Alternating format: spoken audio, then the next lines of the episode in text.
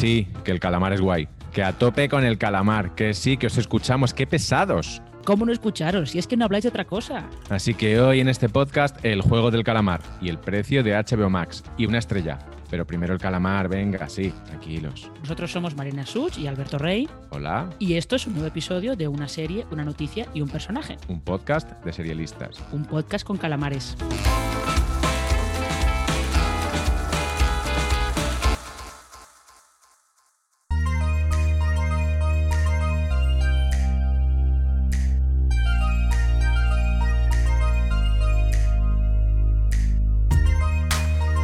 Lo del juego del calamar no lo veía venir nadie. Que esta serie coreana y excesiva se convirtiese en lo que se ha convertido no estaba previsto. Nuevamente nadie sabe nada. ¿Y quién nos iba a decir que algo tan loco se convertiría en algo tan masivo? Marina, cuenta la sinopsis, aunque creo que se la sabe ya todo el mundo. Se la sabe todo el mundo, pero aún así la vamos a, la vamos a refrescar por si acaso. Hay un grupo de personas que están en apuros económicos muy serios, que son reclutadas por pues, gente misteriosa para Todo- que participen. un grupo de personas coreano, eh, reclutado por gente coreana. Sí, eso hay que especificarlo, ¿eh? Eh, el, el lado eh, que es una serie coreana y que está muy imbuida de la sociedad coreana, hay que, hay que especificarlo. Pues este grupo de personas, que son muchas, muchos cientos, son reclutados por esta gente así misteriosa y un poquito turbia, para que participen en, un en una serie de juegos infantiles. La gente que supere todos esos juegos puede aspirar a un premio de, creo que al cambio son como unos 35 millones de euros, algo por el estilo. ¿Qué pasa con los que pierdan los juegos? Pues se quedan eliminados. Pero en esta serie quedar eliminado quiere decir que te matan, te tirotean, eh, básicamente. Y ya está. Es una mezcla de humor amarillo, Battle Royale y yo qué sé, eso. Eh, sí, incluso tú te acuerdas de Perseguido, aquella película de Schwarzenegger. Eh, luego hablaremos de esto porque el fenómeno que se ha montado con esta serie no es ni medio normal, ¿eh? No, no, no. Además, son de estas cosas, son estas cosas que de vez en cuando le pasan a Netflix, tipo de, pues le pasó con la casa de papel, le pasó con Gambito de Dama, pero yo creo que lo del juego del calamar les ha pillado por sorpresa también porque ha sido mucho más rápido de lo que nadie se esperaba. A la semana del estreno ya era un fenómeno eh, mundial y un fenómeno global. Y porque esas son un poco, digamos, eh, series normales, esta, ¿no? Sí, eh, sobre todo hay que especificar, es que yo estaba hablando con un amigo que se había puesto a verla y de repente el, el nivel de, de actuación muy intensa, vamos a decir, lo que tiene la serie, como que estaba muy sorprendido. Y yo le preguntaba, ¿pero tú has visto alguna serie coreana antes? Decía él, no, ya, ya, ya sé, ya sé de, que- de lo que me estás hablando. O sea, hay que tener en cuenta también que la manera en la que, en la que se narra la historia y sobre todo la manera en la que se presenta algún personaje es muy especial del, sobre todo de las series coreanas en concreto. Si hablabas antes de Perseguido, yo también recuerdo La Isla o incluso La Fuga de Logan. La caza del hombre es un tema clásico en cine, pero quizá menos en televisión porque no es fácil sostener una premisa tan extrema durante muchos episodios. Aquí lo consiguen. Sí, lo consiguen, lo consiguen porque evidentemente están contando más cosas, aparte solamente de ese juego. Pero es verdad que, que, fíjate, La caza del hombre era justo el tema de una de esas series que tuvo Quibi. ¿Os acordáis de Quibi? ¿O, os quedasteis en plan de "Mm, no te conozco de nada? Eh, aquella plataforma loquísima de vídeo para móvil que duró seis meses, literalmente seis meses, y que tenía un, un thriller que se llamaba Most Dangerous Game, que en realidad era una película cortada a trozos, que iba justo de la caza del hombre, de un tipo que estaba enfermo, que necesitaba dinero, y le ofrecían dinero a cambio de, eh, de que se dejara cazar por un grupo de, de gente rica. Y aparte también es un tema que hemos visto en los Juegos del Hambre, o sea que en realidad lo que es el, la historia que te cuenta el juego del calamar no es novedosa, pero yo creo que la mezcla de géneros que tiene sí que, sí que puede ser que sea parte, de, parte de- del secreto de su éxito. Y aparte, que te quiero decir que el juego de calamar desde el principio te dice esto funciona así y nunca se sale de, de lo que te ha dicho. Sí, eso que hablabas antes de- del acting, que es un poco, un poco raro, pero muy habitual en, en las series coreanas o incluso en las películas, acordémonos de, de Parásitos. Aquí se ve mucho en el, en el primer episodio de la serie, que tiene una primera mitad, es más, te diría, unas primeras tres cuartas partes que descolocan mucho porque son muy costumbristas, incluso podríamos decir que son como anticlimáticas todo el rato. Y de repente, una vez que ya nos han contado el juego, ya han empezado a jugar, va todo a saco.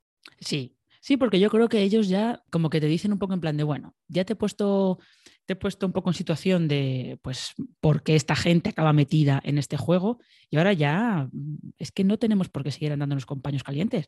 Y además está, está muy bien muy bien montado todo el lado visual, los colores, los uniformes de los empleados, de la gente que está ahí en el juego. Está, está pensada al milímetro. Y que hay una careta que va a estar por delante de la careta de Scream o de las caretas de Dalí de la casa de papel. Marina, ¿te ha gustado la serie? A mí sí. Sí, sí, sí, yo me, lo he pasado muy bien con ella, la verdad. Lo cual es un poco, decir que te has pasado muy bien con una serie en la que no para de morir gente puede ser un poco contraproducente, pero, pero es así. Y bueno, queridos oyentes, pues ya tenéis vuestra ración de calamares. Vosotros la habéis pedido y nosotros os la damos. Y a buen precio además, como HBO Max.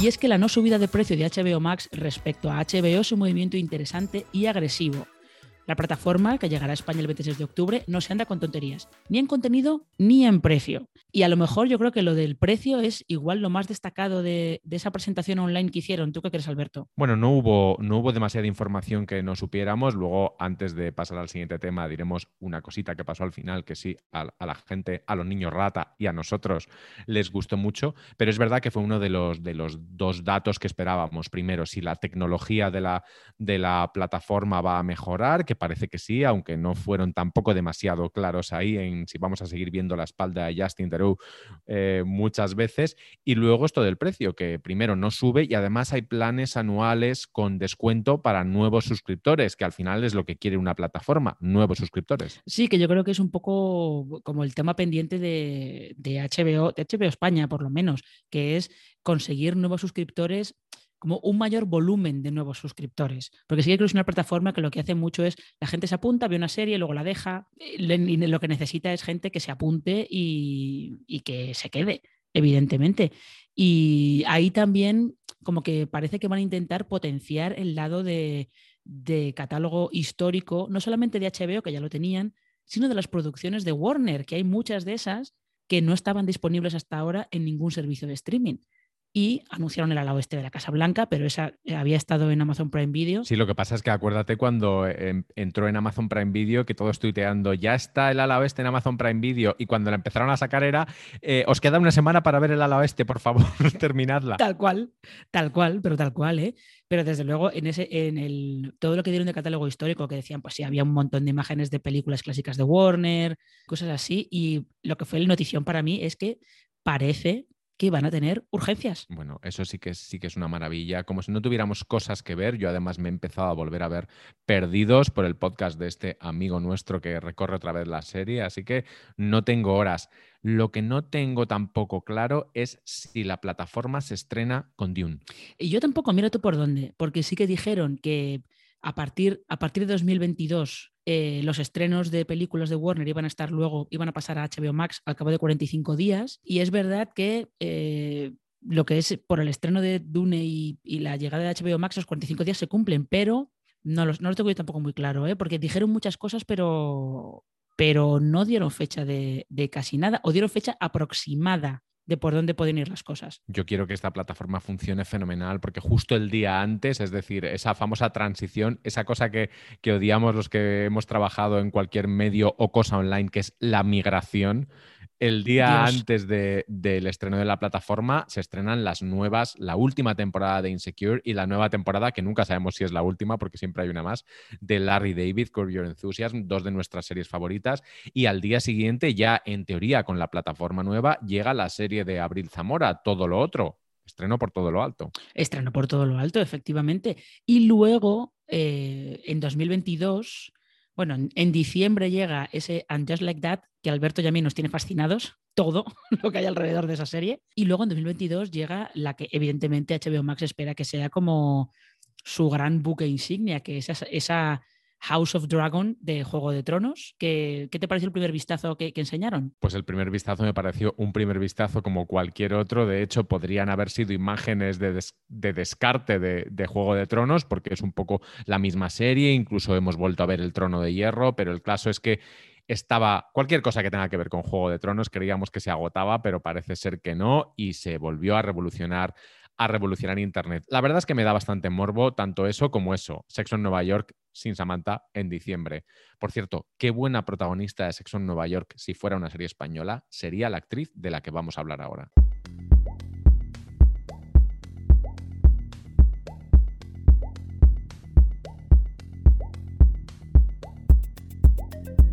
Su nombre es Elena Rivera. No tiene ni 30 años y ya ha cargado con el peso de dos series importantes, Alba e Inés del Alma Mía. Pronto la veremos en sequía de televisión española. Mi pregunta es, ¿por qué no la consideramos ya como una estrella de nuestra televisión? Marina, ¿por qué? Yo creo que estrella sí que es. Lo que pasa es que está, está como empezando, porque es verdad que, a ver, el espectador, sobre todo de televisión española, eh, estaba muy acostumbrado a verla en Cuéntame cómo pasó como Karina, la novia de, Carlitos. Y es ahora, sobre todo durante el año pasado, es cuando ella ha empezado a ser la gran protagonista de, series. Lo era de la verdad. ¿Os acordáis de aquella serie de Telecinco que se suponía que tenía que haberse estrenado hacía la tira de tiempo y Telecinco le iba retrasando y retrasando y retrasando y retrasando? Y para cuando se estrenó ya, claro, eh, pues prácticamente la gente... Se nos había olvidado que existía. Se nos olvidado que existía. Entonces, eh, y esa es la que yo creo que tendría que haber sido un poco el, ese primer paso hacia el estrellato de, de Elena Rivera. Pero al final, bueno, lo consiguió con Alba, que aún no se ha visto en Antena 3, se en a 3 Player Premium, y esa Inés del alma mía, que realmente es que, es que ella era, era toda la serie. La serie es ella. Además, Elena tiene un físico muy delicado que sin embargo no le perjudica a la hora de interpretar personajes duros o... Es que no sé si decir, eh, lo, de mujeres fuertes suena, suena fatal, ¿verdad, Marina? Vamos a retirarlo. Sí, suena, suena un poco... Viejuno. Sí, sí, o como un poco cliché, ¿no? Sobre todo porque además parece que, eso de mujeres fuertes se queda solamente para, para arquetipos de, señoras que lo que hacen es, eh, ¿sabes?, pegar mandobles por ella diestro y siniestro. Y tampoco, tampoco es eso, pero más que mujeres fuertes, podríamos decir, em, a ver si soy capaz también de, explicarlo, como mujeres que tienen como, no sé si mucha capacidad de resistencia, ¿no? Y como mucha personalidad. ¿Algo así, a lo mejor? Sí, es muy probable. Eh, su papel en sequía es, va por ahí, es una, una policía y, está muy bien. Pudimos ver el otro día el primer episodio, tú y yo, en la presentación en Iberseries, en Platino y nos gustó bastante. Sí, es verdad que es el, el tipo de thriller que está haciendo la televisión española que ha decidido aprovechar esa, esa beta, un poco siguiendo el paso de la BBC, pero, pero de otra manera. Y sí, la verdad es que ella está bastante bien, hace de policía. Aquí tengo que hacer un inciso con esta, esta tendencia que tenemos últimamente en las series españolas de tener policías bajitas, porque está Ana Castillo en Estoy Vivo y ahora tenemos a Elena Rivera en Sequía. Y... The Mini Police Woman Trend. ¿Tú te acuerdas de aquel, aquel eh, sketch que hizo Funny or Die con, em, eh, creo que era Kate Mara y Elliot Page, que se llamaba Tiny Detective? pues lo mismo. Era maravilloso, era maravilloso. Pero bueno, volviendo, volviendo a Sequía. No, es una, la verdad es que yo creo que, que puede funcionar bastante bien porque mezcla el thriller con cierto como drama familiar, pesos del pasado, y luego viene, hay, hay una, como una cosita de comentario social sobre pantanos, hidroeléctricas y todo eso que está ahora mismo muy de actualidad. Y además, para seguir en esto de que Elena Rivera es una estrella, tenemos que decir que en la serie comparte protagonismo con dos actores que sí son o sí se han vendido durante muchos años como estrellas de la televisión. Y sin embargo, la que brilla es ella. Sí, eh, también es verdad que por lo que poco que hemos visto, el papel de Rodolfo Sancho, de momento, parece que va a ser importante, pero es pequeño. Y luego está Miguel Ángel Muñoz, que fíjate que es curioso porque desde, creo que desde Presunto Culpable no había vuelto a aparecer en una, en una serie. Estaba haciendo esos programas de cocina en, en televisión española y yo creo que no había vuelto a aparecer en una serie. Y tenemos que decir algo aquí, y es que Miguel Ángel Muñoz nos cae fenomenal. Oye, los 183 episodios de Cuéntame cómo pasó, que se dice pronto, 183. Madre mía, pero claro, 183, tal y como está ahora Cuéntame, 183 es mucho y al mismo tiempo es como poco. Se queda ahí de... Y eso que eh, al final eso la convierte en una de las veteranas de la serie.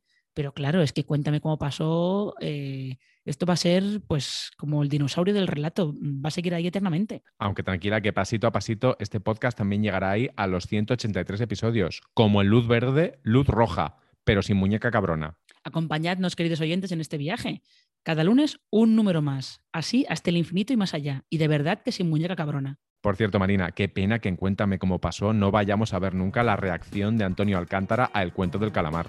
Bueno, no descartes nada, Alberto, ¿eh? porque si el fenómeno coreano es posible, todo es posible. Yo es que solo quiero escuchar a Emanuel Arias cantar otra vez eso de calamares por aquí, boquerones por allá. ¡Ah!